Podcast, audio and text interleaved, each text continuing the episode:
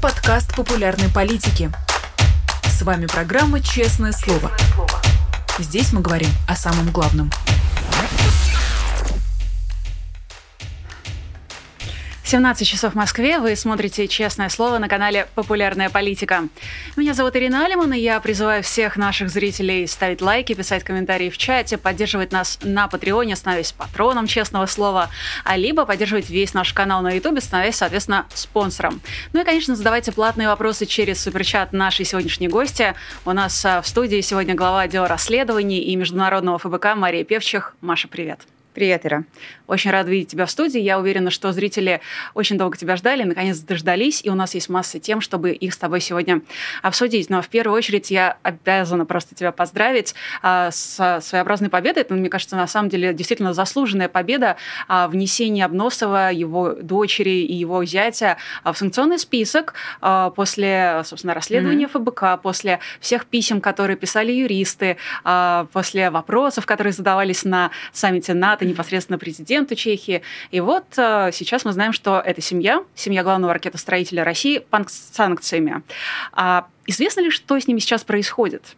Нам известно столько же, сколько известно всем, э, всем остальным. Последняя новость была о том, что арестовано 14 объектов недвижимости. И я, я даже немножко удивилась э, такому э, заходу на, на, на это интервью, потому что, казалось бы, уже там прошло какое-то время, но действительно я не была в эфире с, э, с момента того, как, э, как Обносов попал под санкции, и мы это как-то не проговаривали и не анализировали полноценно, потому что, конечно, работа э, была проделана, скажем так, непропорционально огромная, да, кажется, что как будто для того, чтобы совершить такую очевидную вещь, чтобы путинский ракетостроитель, директор крупнейшей корпорации, которая делает ракеты, которые прямо сейчас уничтожают Украину, казалось бы, достаточно очевидно, что вот, ну да, он должен быть под санкциями. Но сколько понадобилось приложить усилий для этого, это, это просто безумно. Надо будет написать какой-нибудь тред, я не знаю, или еще что-то, чтобы осталось просто в истории вся эта пошаговая инструкция, да, потому что речь идет не просто о расследовании, которое мы обычно публикуем, что тоже большая работа, что-то найти, а, оформить, узнать всю фактуру, собрать весь какой-то там бэкграунд, объяснить, кто это, что это, почему это важно, съездить, опять же, туда, снять э, с дрона, снять стендапы, снять все это. Это уже очень такой большой пласт работы. А после этого а, понадобилось еще несколько месяцев буквально уговоров чешских политиков и давления на чешское общественное мнение, чтобы это наконец-то произошло. Я помню, когда я была в Праге сразу после этого расследования, а, был день, мы тогда открывали ШИЗО, и была встреча со сторонниками, а весь следующий день, или даже, по-моему, два, я потратила буквально просто на то, чтобы пройтись по всем чешским СМИ и дать интервью. Обычно я как-то да, стараюсь ограничивать количество интервью, которые я даю, там не, не слишком много, я там не очень дело люблю, а тут вот просто буквально сказал, это, это, это, это не про меня, это не про то, что мне хочется делать или не хочется делать, это надо делать. Я дала интервью какие-то там четырем теле а, журналистам, трем пишущим журналистам, там, одним расследователям, другим расследователям, еще, еще кому-то. И везде это, а, повторяла, обносов санкций. Обязательно нужно ввести санкции. На наши, нам помогал сенатор местный, тоже проводил свои акции публично, там, с трибуны что-то рассказывал. Нам помогали активисты «Весна», это питерские активисты, которые там часть из них сейчас живет в Праге. А, сторонники наши просто, которые навстречу приходили, там, не знаю, сотни человек, писали письма, комментарии, потом какие-то вторые раунды этих расследований тоже выходили. Потом, обно... потом Зориков взять э, Обносова избил активиста «Весна», что вообще было каким-то оформленным безумием. И он э, молодец, активист, написал жалобу, там, не спустил это все э, на тормозах, и это, наверное, тоже какую-то роль свою сыграло. И потом корреспондентка популярной политики на саммите НАТО, блин, выцепила президента Чехии и заставила его отвечать на эти вопросы. И уже когда казалось, что невозможно вскарабкаться выше, невозможно уже сделать ничего больше, ну вот наконец-то а, Обносов попал под национальные э, чешские санкции. Жалко, что не под ЕС, но, может быть, еще и попадет под ЕС, кто его знает. Э, ну, конечно, нелегкая не эта работа. Сколько времени вообще занял этот путь а, с момента выхода расследования mm-hmm. до вот, непосредственно попадания Обносова и части его семьи mm-hmm. под санкции? Ну, вот перед тобой компьютер точнее посчитаешь. Мне кажется, в мае, в, в конце апреля вышло расследование про э, Обносова. Мне, или в конце апреля снимали, в начале мая выпустили. Ну, май, июнь, июль. Четыре месяца. Часть, часть августа, да. Ну, это, безусловно, очень И большая... это плохо. Это плохо, потому что они успели переоформить часть э, активов, они успели переоформить бизнес. Эм, я не знаю, помогло это или нет, потому что они переоформляли на родственника, и, наверное, там тоже это все... Там на отца не, Зорикова, насколько я помню. Да, не, не сильно это все, скорее всего, всего там как-то исправить ситуацию, но, тем не менее, они успели сделать некоторые движения, они э, оставались все это время в Праге, в Чехии, это мы узнали просто физически, видя Зорикова на улицах, эм, и, конечно, этот четырехмесячный лаг это, это плохо. Так, такие вещи должны происходить не там, с четырехдневным лагом максимум, а лучше вообще просто мгновенно. А вообще еще лучше, чтобы они сами, э, чешские власти, нашли у себя под носом семью ракетостроителей – и до нашего расследования эм, под санкции включили, тогда бы нам было бы меньше работы. Да, и вводили эти санкции превентивно, тем mm-hmm. не менее, это действительно заслуженная и большая победа, а, даже несмотря на то, что она заняла достаточно там, много времени. И я, конечно, тебя поздравляю, я Георгия поздравляла в прямом эфире, mm-hmm. вот у меня наконец-то есть возможность и тебя поздравить. Ну и, к слову, про э, страны Запада и про то, как они вводят санкции или не вводят санкции, как mm-hmm. они вообще сами относятся а, к людям, которые ведут бизнес с Россией, например, а, мне кажется, последние недели полторы разворачивается ну, такой форменный скандал а, с премьер-министром а, Кая Калас. Угу. Это премьер-министр Эстонии, которая вообще известна да. такими очень а, яркими и очень резко негативными высказываниями в адрес обычных россиян. Ну и кроме того, она призывает вообще разорвать любые экономические связи угу. с Россией. Тут оказалось внезапно, никто не ожидал, что ее муж в то же время ведет бизнес с Россией, продолжает торговать с Россией даже вот сейчас, в 2023 году. Угу. Кая Калас извинилась, а, в отставку говорит, э, не пойду. Угу что это за история, о чем нам это говорит? О том, что э, европейским политикам можно? Ты ну, по лицемерии это говорить просто в обычном таком бытовом лицемерии. И, э, конечно, здесь добавляет э, скандальности всей этой истории исключительно то, насколько ярой такой, ну, прям не побоюсь этого слова, русофобией занималась э, премьер-министр э, Эстонии Кая Калас, какие вещи написала, говорила, как э, непропорционально, скажем так, много она э, рассказывала о том, что с Россией не просто не надо иметь дело, а прямо вот надо бежать, разрывать все, не, не бывает хороших русских, плохих русских, виноватых русских, не русских, вот этого все, всех этих разделений делать не надо, типа все э, русское, все, все плохо. И она очень сильно перегибала с этим палку без относительно какого-либо расследования ее мужа, э, я не знаю, там, э, знакомых, друзей, коллег и всех прочих. Это, ну, то есть так, так нельзя было делать в любом случае. Это неправильно и некорректно. А и, но, но когда в комбинации с этим, с такой публичной позицией появляется как, такая история, как личная заинтересованность э, с точки зрения бизнеса в России, это, конечно, сильно все меняет. И, и история, на самом деле, по сути, мы спорили об этом много э, там, ну, внутри отдела расследований, просто здесь ФБК. На самом деле история по-хорошему, она не стоит выеденного яйца, если бы не то, что Кая говорила публично. Э, там речь идет о том, что у ее мужа есть доля э, в логистической компании, которая в свою очередь обслуживает э, российский бизнес, который там в свою очередь там работает полноценно в России и дальше там куда-то свою тут тару для спреев аэрозолей продает. И из-за того, что как бы связь такая достаточно косвенная, и, наверное, можно было бы там предположить, что э, это, ну, то есть здесь речь не идет о коррупции, вот что, вот что я пытаюсь сформулировать, да, речь не идет о там воровстве или еще о чем-то, речь идет о том, что ее действия, точнее действия ее ближайшего члена семьи идут в разрез с тем, что она, э, что она сама говорит э, публично. И вот таким вот причудливым бумерангом все это ей вернулось, и теперь вот, ну, она, она достаточно, кстати, так дерзко отвечает на все вопросы в интервью. Я читала несколько штук. Ну, то есть прямо вот где-то и э, увиливает очень очевидно, где-то прям так грубо отшивает и говорит, там, не ваше дело, и еще что-то. Ну, то есть я бы на ее месте была сейчас поаккуратнее, учитывая, в каком положении она оказалась, и, э, насколько я понимаю, сейчас вроде как бы она отказалась уходить в отставку, но это абсолютно не отменяет того, что общественное мнение на нее давит. И, безусловно, эта история э, сейчас сыграет очень сильно против нее и а, ну и подтвердит вот это вот распространенное наблюдение о том, что вот кто громче всех кричит о том, что там уничтожая и ненавидеть все русское, как правило, тем, тем, тем больше э, имеет на самом деле каких-то собственных связей со всем этим. Ну, вот такая интересная история про европейское лицемерие, про, европейский, про европейских чиновников, которые тоже, естественно, там не боги какие-то, да, и не идеальные люди. Вот так вот тоже бывает. Это, ну, то есть я, я рада, что эта история всплыла, будем за ней наблюдать, смотреть. А, я думаю, что там так или иначе, скорее всего, это закончится ее отставкой.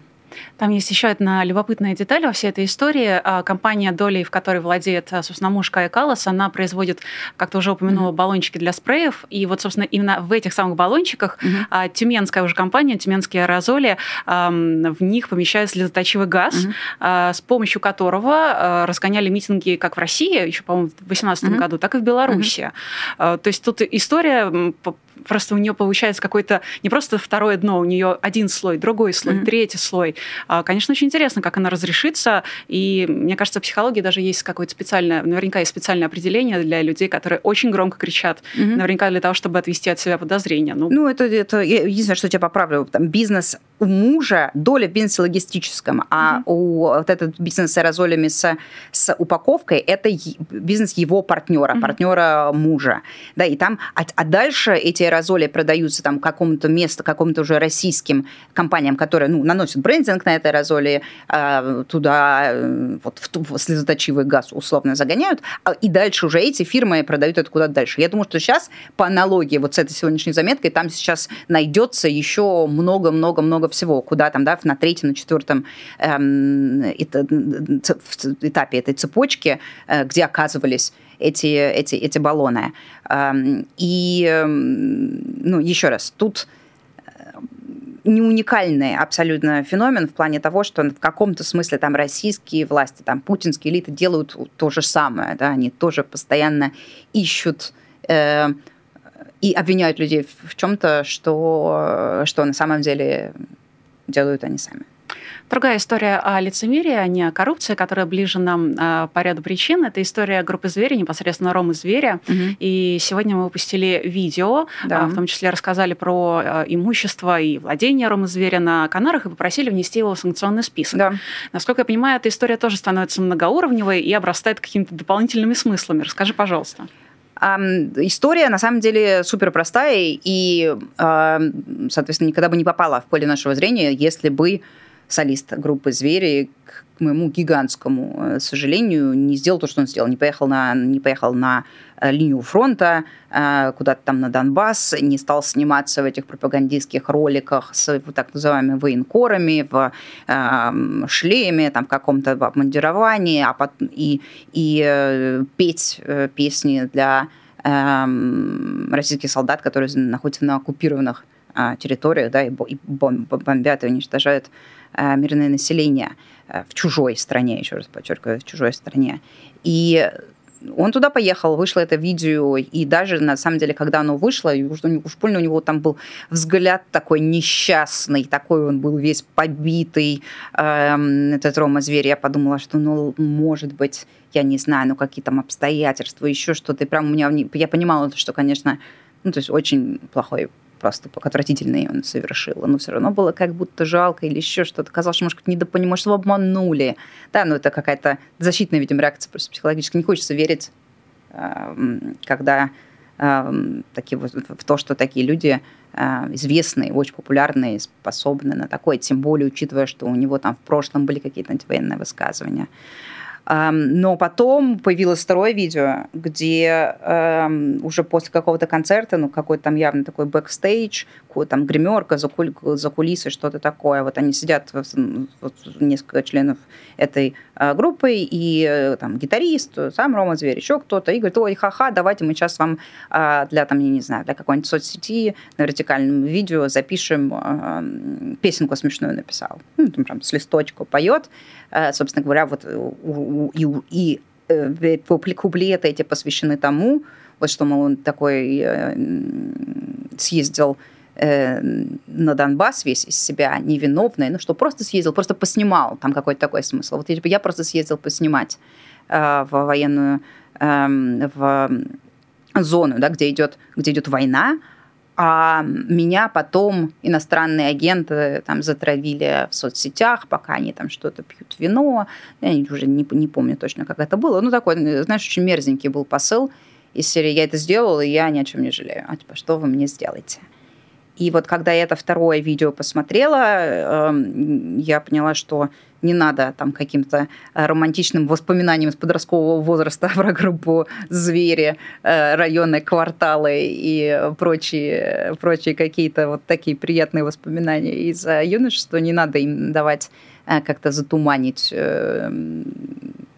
обычно вполне суждение, наблюдение о том, что человек сейчас, очевидно, квалифицируется попадает под э, санкции по европейским стандартам. Я не помню, откуда мы из какого то нашего дальнего ящичка отдела расследований вытащили историю про Испанию, но как будто там и мы это просто помнили, писали когда-то, может быть, давно СМИ, что он часто отдыхает в Испании.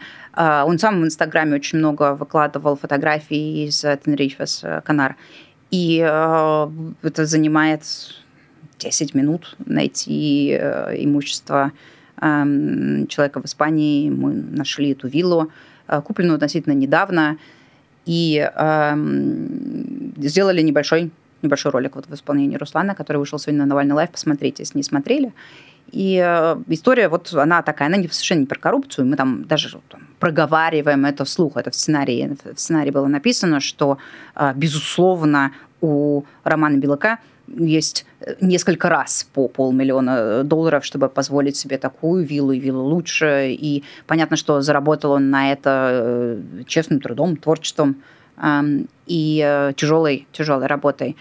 Но вот, к сожалению, грань здесь открывается другая и новая. И очень жаль, что человек, который вроде как бы был ну, если, если, если не был против войны, то хотя бы сохранял такое молчание достаточно очевидное, да, достаточно такое нагруженное смыслом, да, эм, что вот он так поменял свою позицию.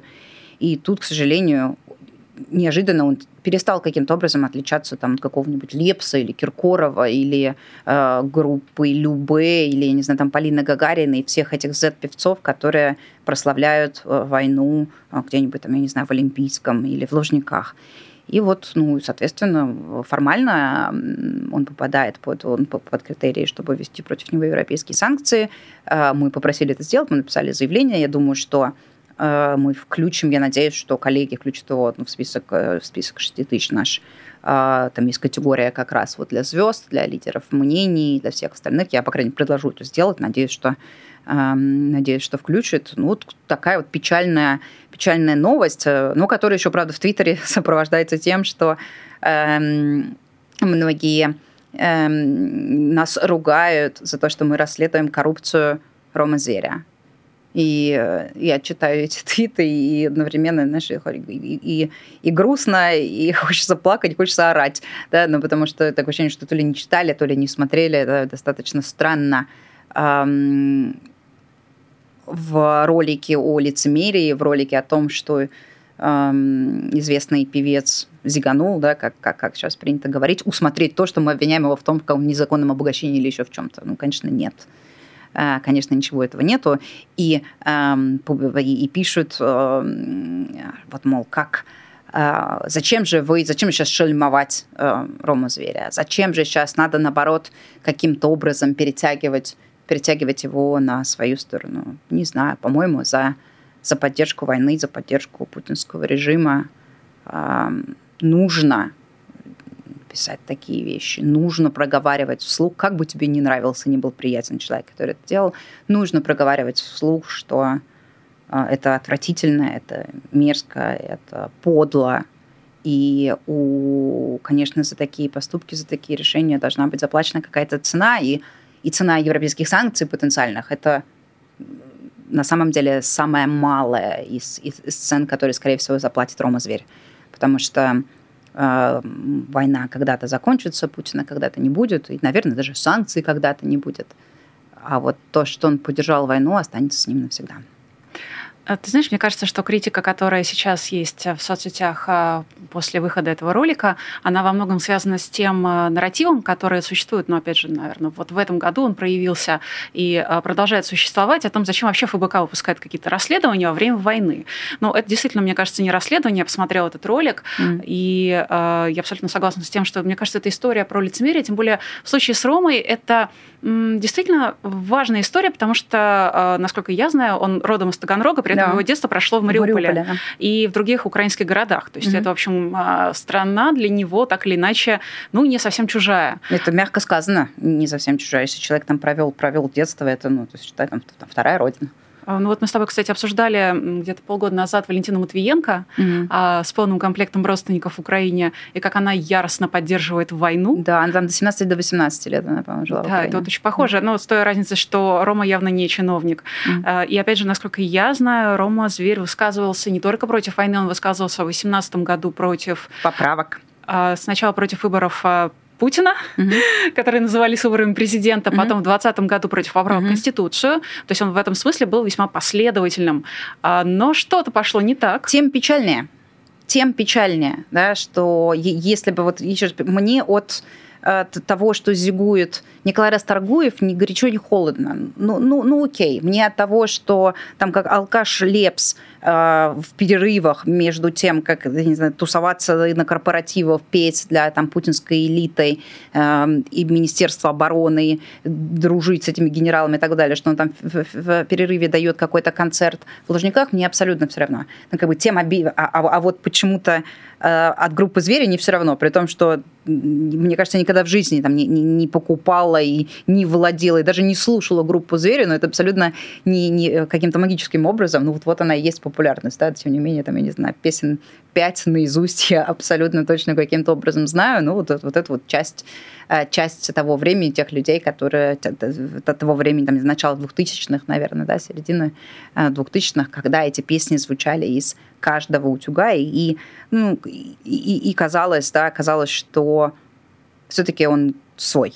Казалось, что э, даже если... Ну, то есть вот молчание Ромы Зверя на протяжении долгого времени после начала войны я э, для себя оправдывала без каких-либо проблем я, было заметно, что да, избегает, да, там, юлит, ну, ну, ну ничего страшного. Главные слова он сказал и был достаточно последовательным. Но вот такой неожиданный этот перевертыш, э, это, конечно, это, конечно, очень печально. И э, я не знаю, какие аргументы были найдены.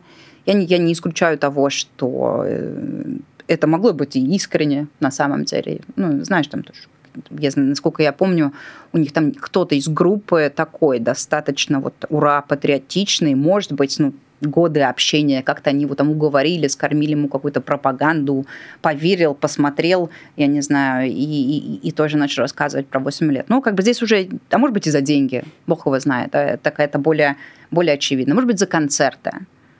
Но это, это совсем будет тогда плохо, потому что эм, ну, уже достаточное количество артистов своим примером показало, что не стоит концерты того, и не идет речи ни о какой жизни там, за чертой бедности – если у Ромы Зверя отменят э, следующие два или три концерта в России, или даже вытеснят его из России, как это было сделано с другими артистами, ну вот э, мы сейчас все своими глазами наблюдаем, как, как много-много артистов э, и певцов, и комедиантов, и кого угодно собирают полные залы в Европе, в Америке, в Австралии и Новой Зеландии.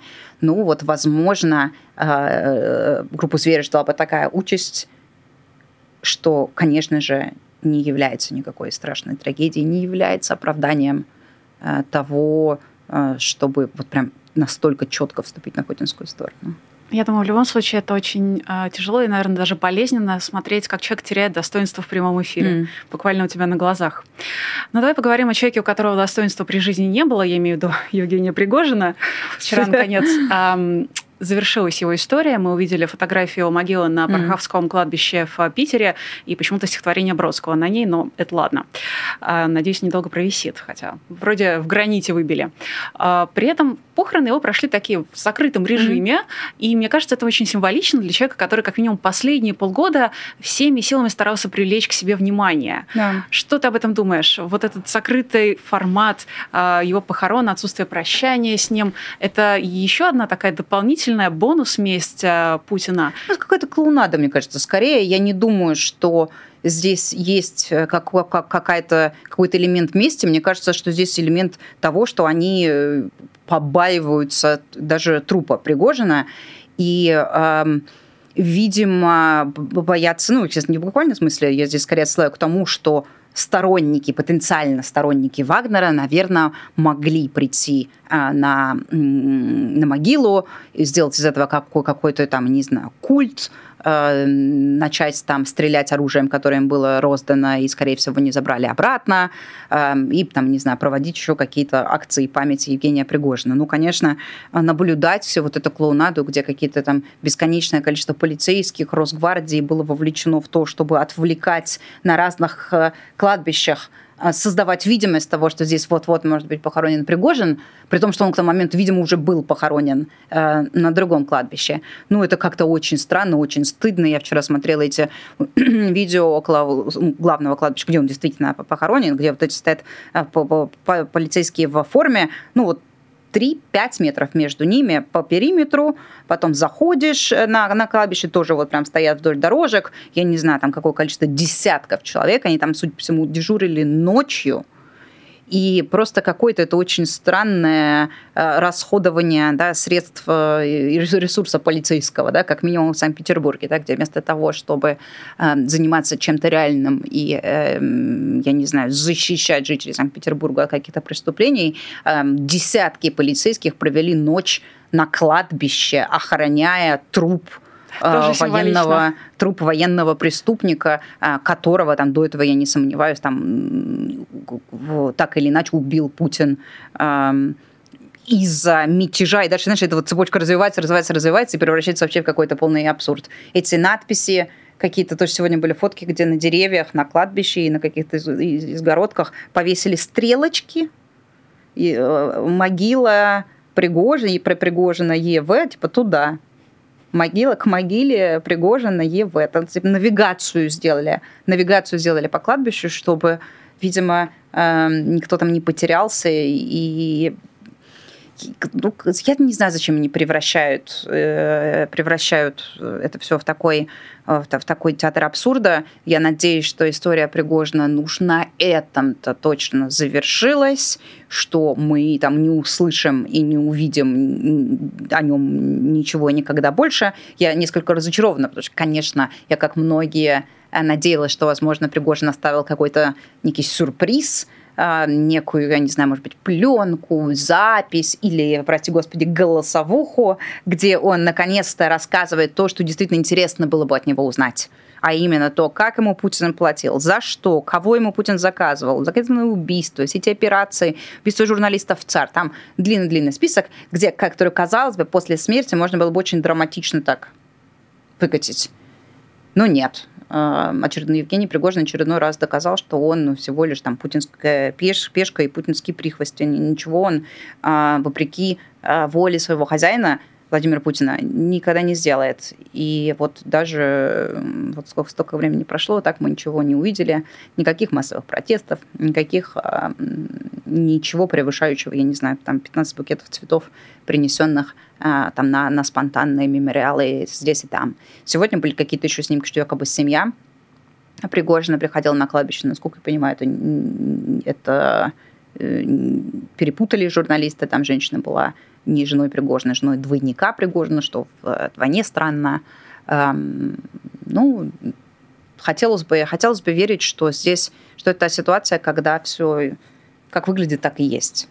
Вот что можно захлопывать, захлопнуть книжку под названием Пригожин Евгений Викторович и а, потом вернуться к этому только когда уже будет совершенно другая возможность, когда будет возможность это расследовать, разбираться с этим и ну, в том числе сделать так, чтобы кто, кто, еще, кто еще будет на тот момент жив из Вагнера, хотя шансы у них сейчас очевидно невысокие, а, чтобы они понесли ответственность за то, что, за то, что Вагнер как корпорация делал. Ну, ты затронул очень интересную тему про навигацию, цветы mm. и а, отсутствие массовых протестов. У нас как раз есть платный вопрос от а, спонсора. Вагиф Абилов спрашивает, а можно ли в отсутствии достоверной социологии оценить уровень поддержки войны россиянами? Очень-очень по косвенным признакам. Мы пробуем и изворачиваемся как можем, потому что у нас есть э, отдел социологии фонде борьбы с коррупцией, он есть 10 лет, надо будет не забыть поздравить в этом, эм, в этом году Анну Бирюкову, потому что он появился после, после мэрских выборов. И, а, естественно, с каждым годом работа их становится все сложнее, запутаннее и, и все меньше похожие на, классическое, на классическую работу социологов, полстеров э, и так далее. А, у нас есть несколько методик, я сейчас боюсь болтнуть лишнего, потому что я не помню, э, рассказывал про это, про, про это уже в эфире или нет, или про это будет отдельный ролик. Мы пытались а, померить недавно и рейтинг Путина. Ну, я тогда как тизер это такое сделала. Мы попытались померить рейтинг Путина очень интересным способом, неочевидным, но научно состоятельным и э, получили какие-то данные. И в целом мы регулярно делаем один и тот же опрос про войну, где тоже, естественно, мы не спрашиваем, поддерживаете вы, поддерживаете вы войну или нет. Бессмысленно задавать этот вопрос, когда ответ «нет», на него грозит 10 годами в тюрьме.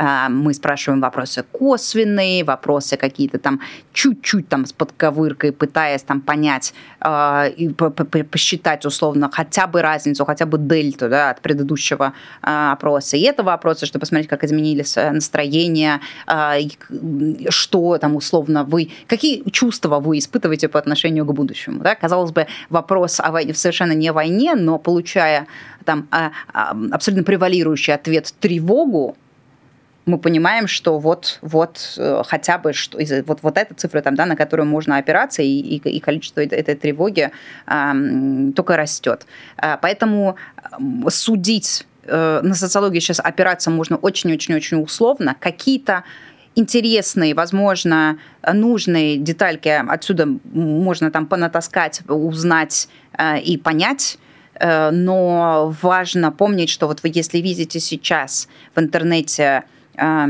публикацию, там, я не знаю, какой-нибудь газеты «Ведомости», газеты «Коммерсант» или РБК, которая дает заголовок 75 э, тысяч процентов россиян э, поддерживают войну, это все надо выбрасывать. Э, эти вопросы, такие, такие, такие, так, так, такие формулировки, которые есть в этих анкетах, отсекают автоматически всех тех, кто войну не поддерживает, и фактически там э, опрос проводится среди выборки в стопроцентной э, людей, которые так поддерживают войну. Э, к сожалению, ни, никакой цифры мы не имеем и, и теоретически даже не можем иметь до первого дня, когда хотя бы и не исчезнут сроки по 10 лет за дискредитацию армии, фейки об армии и э, все остальное. Возвращаясь к Пригожину, но только косвенно. Так. А, напрямую мы его уже обсудили. А, наши коллеги из издания «Проект» стали лауреатами премии «Редколлегия», mm-hmm. причем как раз за материал «Портрет Евгения Пригожина» Очень хороший материал, блестящий. Да. И от наград своей отказались, я процитирую часть их заявления. «Мы считаем, что присутствие в нынешнем, как минимум по состоянию на июль 2023 года, жюри одного из менеджеров газеты «Коммерсант» де-факто органа цензуры и пропаганды бросает тень на работу редколлегии». Я видела, что ты писала об этом в Твиттере. Mm-hmm. Пожалуйста, и с нашими зрителями. Да, я написала об этом в Твиттере, э, потому что меня приятно удивила позиция проекта, и я написала твит из серии того, что все, все по делу написано. Единственное было замечание к этому тексту, что там не упомянуто, о ком конкретно э, идет речь. Я уж не знаю, там в силу журналистской солидарности или там еще или какого-то общего там замысла. Какой там был замысел у Баданина, я не очень не знаю, но, по-моему, нету никаких проблем, чтобы э, к конкретной ситуации добавить и имя виновника этой ситуации. И э, речь идет о Дмитрии Бутрине из, коммер, из «Коммерсанта». Этот, этот конфликт развивался, собственно говоря, при, при моем непосредственном участии вот на этой последней конференции редколлегии, где эм, Романом Баданиным и мной и еще несколькими расследовательскими, на самом деле, коллективами был поставлен э, вопрос э, ребром,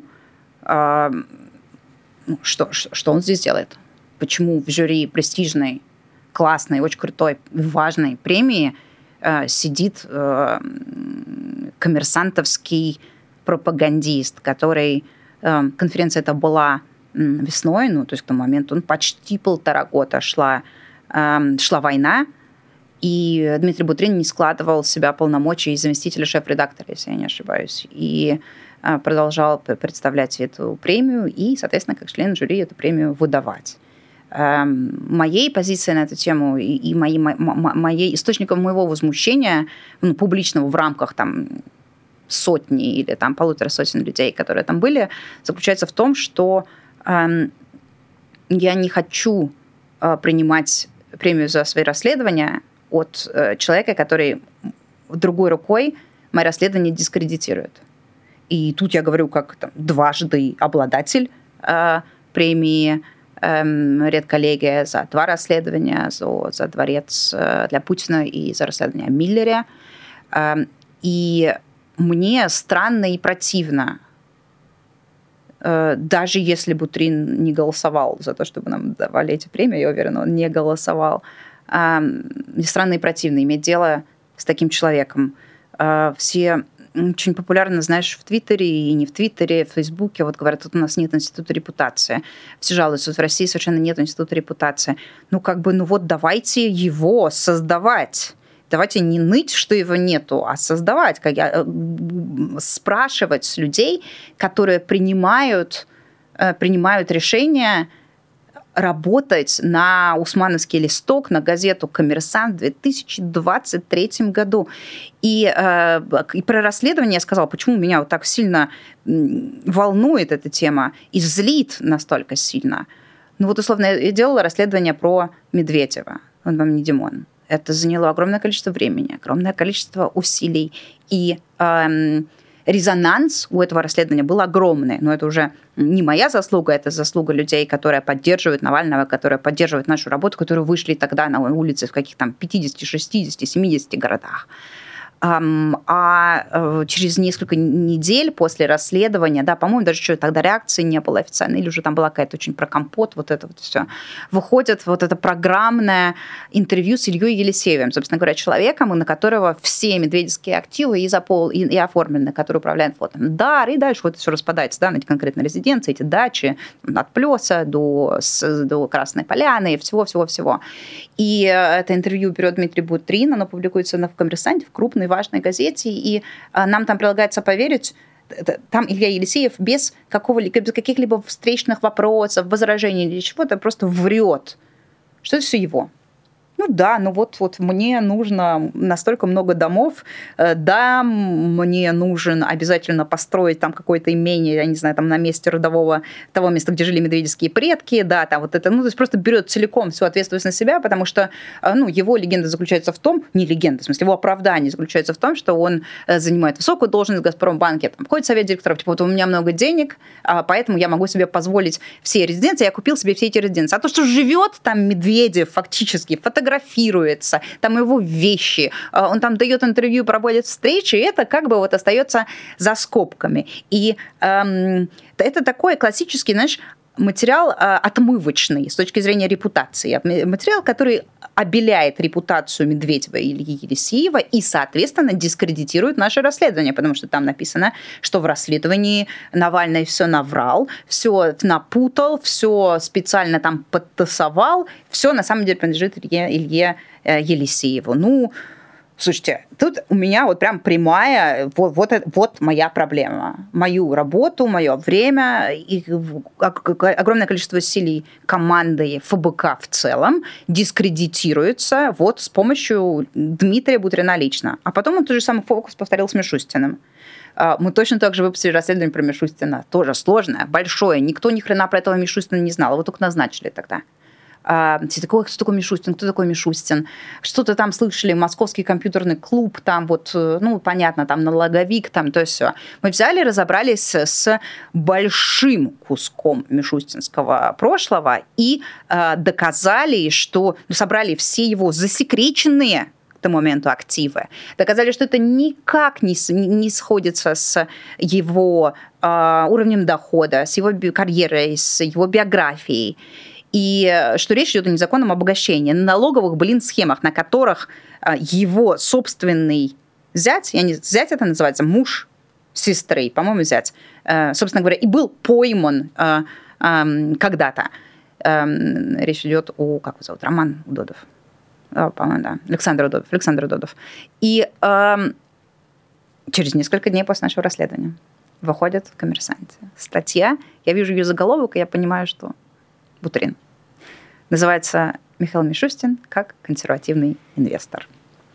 И это натурально пресс-релиз. Это был даже не интервью, по-моему. Или это был, да, это, был переписанный фактически пресс-релиз из какого-нибудь мишустинского family офиса, где как бы журналист Бутрин говорит абсолютно сухими там, словами говорит, что э, сколько-то там месяцев, там какие-то полтора года а, Михаил Мишустин проработал там такой-то корпорации между государственной службой, вот у него была такая прогалинка. Он там заработал деньги, а потом, да, свои там достаточно значительные активы он, он заработал в результате того, что вот накопленное тогда он консервативно инвестировал и, ну, еще на, типа, на курсовых разницах что-то выгадал. Какой успешный и удачливый человек. Что это делает? Это дисконт. Ну, то есть, понятно, что это вранье. Все ржали тогда ужасно. Этот Мишустин как консервативный премьер-министр, как консервативный э, инвестор стал мемом. Эм, посмеялись, хорошо, там, кто-то там потыкали палкой э, тихонечко коммерсант и этого Бутрина, ну, который ну, переписывает пресс-релизы. Ну, буквально пресс-секретарь. Может, не переписывать, действительно. Э, пресс-секретарь Мишустин такой новый. Вот, вот, вот у него есть как бы официальный в статусе где-нибудь там в министерстве сидит в правительстве, а есть такой неофициальный на страницах э, коммерсант. Э, посмеялись, посмеялись, как бы осадочек остался, да? А, а, а что в результате? Э, в результате кажется, что Навальный всех обманул, наврал, что-то там неправильно посчитал, не разбирается в инвестициях и не может там посчитать, как сильно курсовая разница может повернуть твою жизнь перевернуть твою жизнь с ног на голову. Ну, мерзость. Мерзость. Я, понятно, что для меня эта тема близкая, именно потому что связана с расследованиями, и, возможно, поэтому я как-то более ажитирована. Эм, ну, конечно, так быть не должно. И, конечно, мы должны... Институт репутации нам Институт репутации нам не привезут на каком-то, я не знаю, волшебном вертолете и не сбросят его какой-нибудь добрый и хороший дядя или тетя. Институт репутации мы должны строить своими руками своими действиями, вот такими твитами, таким э, общественным порицанием людей, которые продают свою задницу э, путинскому режиму, будь то Рома Зверь или Бутрин. Или Бутрин. Мы должны это э, обсуждать. Мы должны говорить вслух, что это ненормально, это нехорошо, вам это не сойдет с рук. И да, существует ряд даже там политиков, каких-то общественных деятелей, там, типа, я не знаю, ну, вот самый лучший пример Максим Кац, да, которые готовы это сожрать и сказать, ну, хорошо, мы будем, э, нам все равно, что вы делали, вы, главное, вот сейчас с нами дружите, там, я не знаю, и сформируйте с нами какую-нибудь коалицию. Все равно на, на то, что, на ваш вклад в путинское дело, на там то, что вы думаете говорить, на что, сколько вы денег брали, с кем вы связаны, как, что вы говорили до этого, как вы дискредитировали оппозицию и делали огромное количество мероприятий. Это все типа сейчас не значит. Нам давайте все жить дружно и дальше там, я не знаю, заставка из мультика про кота Леопольда. Так институт репутации не построить так ответственность э, за свои действия люди не начнут нести никогда. А очень важно и нужно, чтобы и журналисты, и певцы, прости господи, обычные поп-певцы, и, и, я не знаю, актеры, режиссеры, э, благотворители, общественные деятели, э, я не знаю, э, директора, главные редактора, главные редактора радиостанций, чтобы они за гадости и, и мерзости, которые они делали, хотя бы, блин, извинились. Я уже не говорю о том, чтобы как-то там понесли ответственность. Да. У нас с тобой осталось буквально минута, даже меньше от эфира, поэтому я сейчас в формате Блица зачитаю платные да. вопросы mm-hmm. и сообщения. И, во-первых, э, скажу спасибо Денису Стукалову, он подарил спонсорство канала Пити зрителям. Спасибо, Денис. Спасибо, Денис. А еще Денис отправил за 10 евро гифку Сибаину сердечком. Супермен признался тебе в любви за 2 евро. И э, Алексей Прокопьев отправил 2000 вон, спросил, как провести такую же работу, как вы в Азии. Но я чувствую, что нам оставшихся 30 секунд на это не хватит. Если бы... Нет, нам хватит абсолютно точно, потому что я не имею ни малейшего э, представления. А в азиатские юрисдикции с точки зрения расследований очень сложные. И если когда-то ну, точнее, не знаю, вот это там можно внести план на там десятилетку серии, вот разобраться, э, разобраться, как это работает, и эм, актуальность этого, безусловно, есть, поэтому если мало ли, может быть, кто-то из зрителей понимает, условно, как, как, как э, нам пробивать собственников э, как, какой-нибудь, я не знаю, э, недвижимости на э, Сейшелах, Бали, эм, я не знаю, где-нибудь э, в Таиланде, может быть, ну, где, где сейчас, не имея возможности купить недвижимость в Европе, в Европе вот куда могли переправить Э, свои деньги российские коррупционеры. Ну, Дубай, понятно, очевидно, но это не Азия, да, но и, и там мы более-менее разбираемся. Вот, а Азия для, абсолютно вот закрытая для меня книга. Надеюсь, что когда-нибудь, когда-нибудь поймем. Э, посмотрим, если мы откроем еще и такой фронт. Зато какие командировки будут? Будем смотреть Будем ваши... очередь, устраивать кастинг на кто, кто будет летать дроном над виллой какого-нибудь коррупционера на Бали. Да, и смотреть а, еще более красочные расследования. Mm-hmm. Я уже даже руки немножечко потираю, правда, пока только мысленно. Спасибо тебе большое, что пришла сегодня в а, студию. Действительно, очень по тебе соскучились. Я вижу по чату, что зрители буду скучали. Чаще, буду чаще. Виновата, уезжала надолго, снимали несколько расследований э, в стык. Э, были, были митинги, еще что-то пришлось, уехать, вернулась буду приходить чаще. Приходи чаще.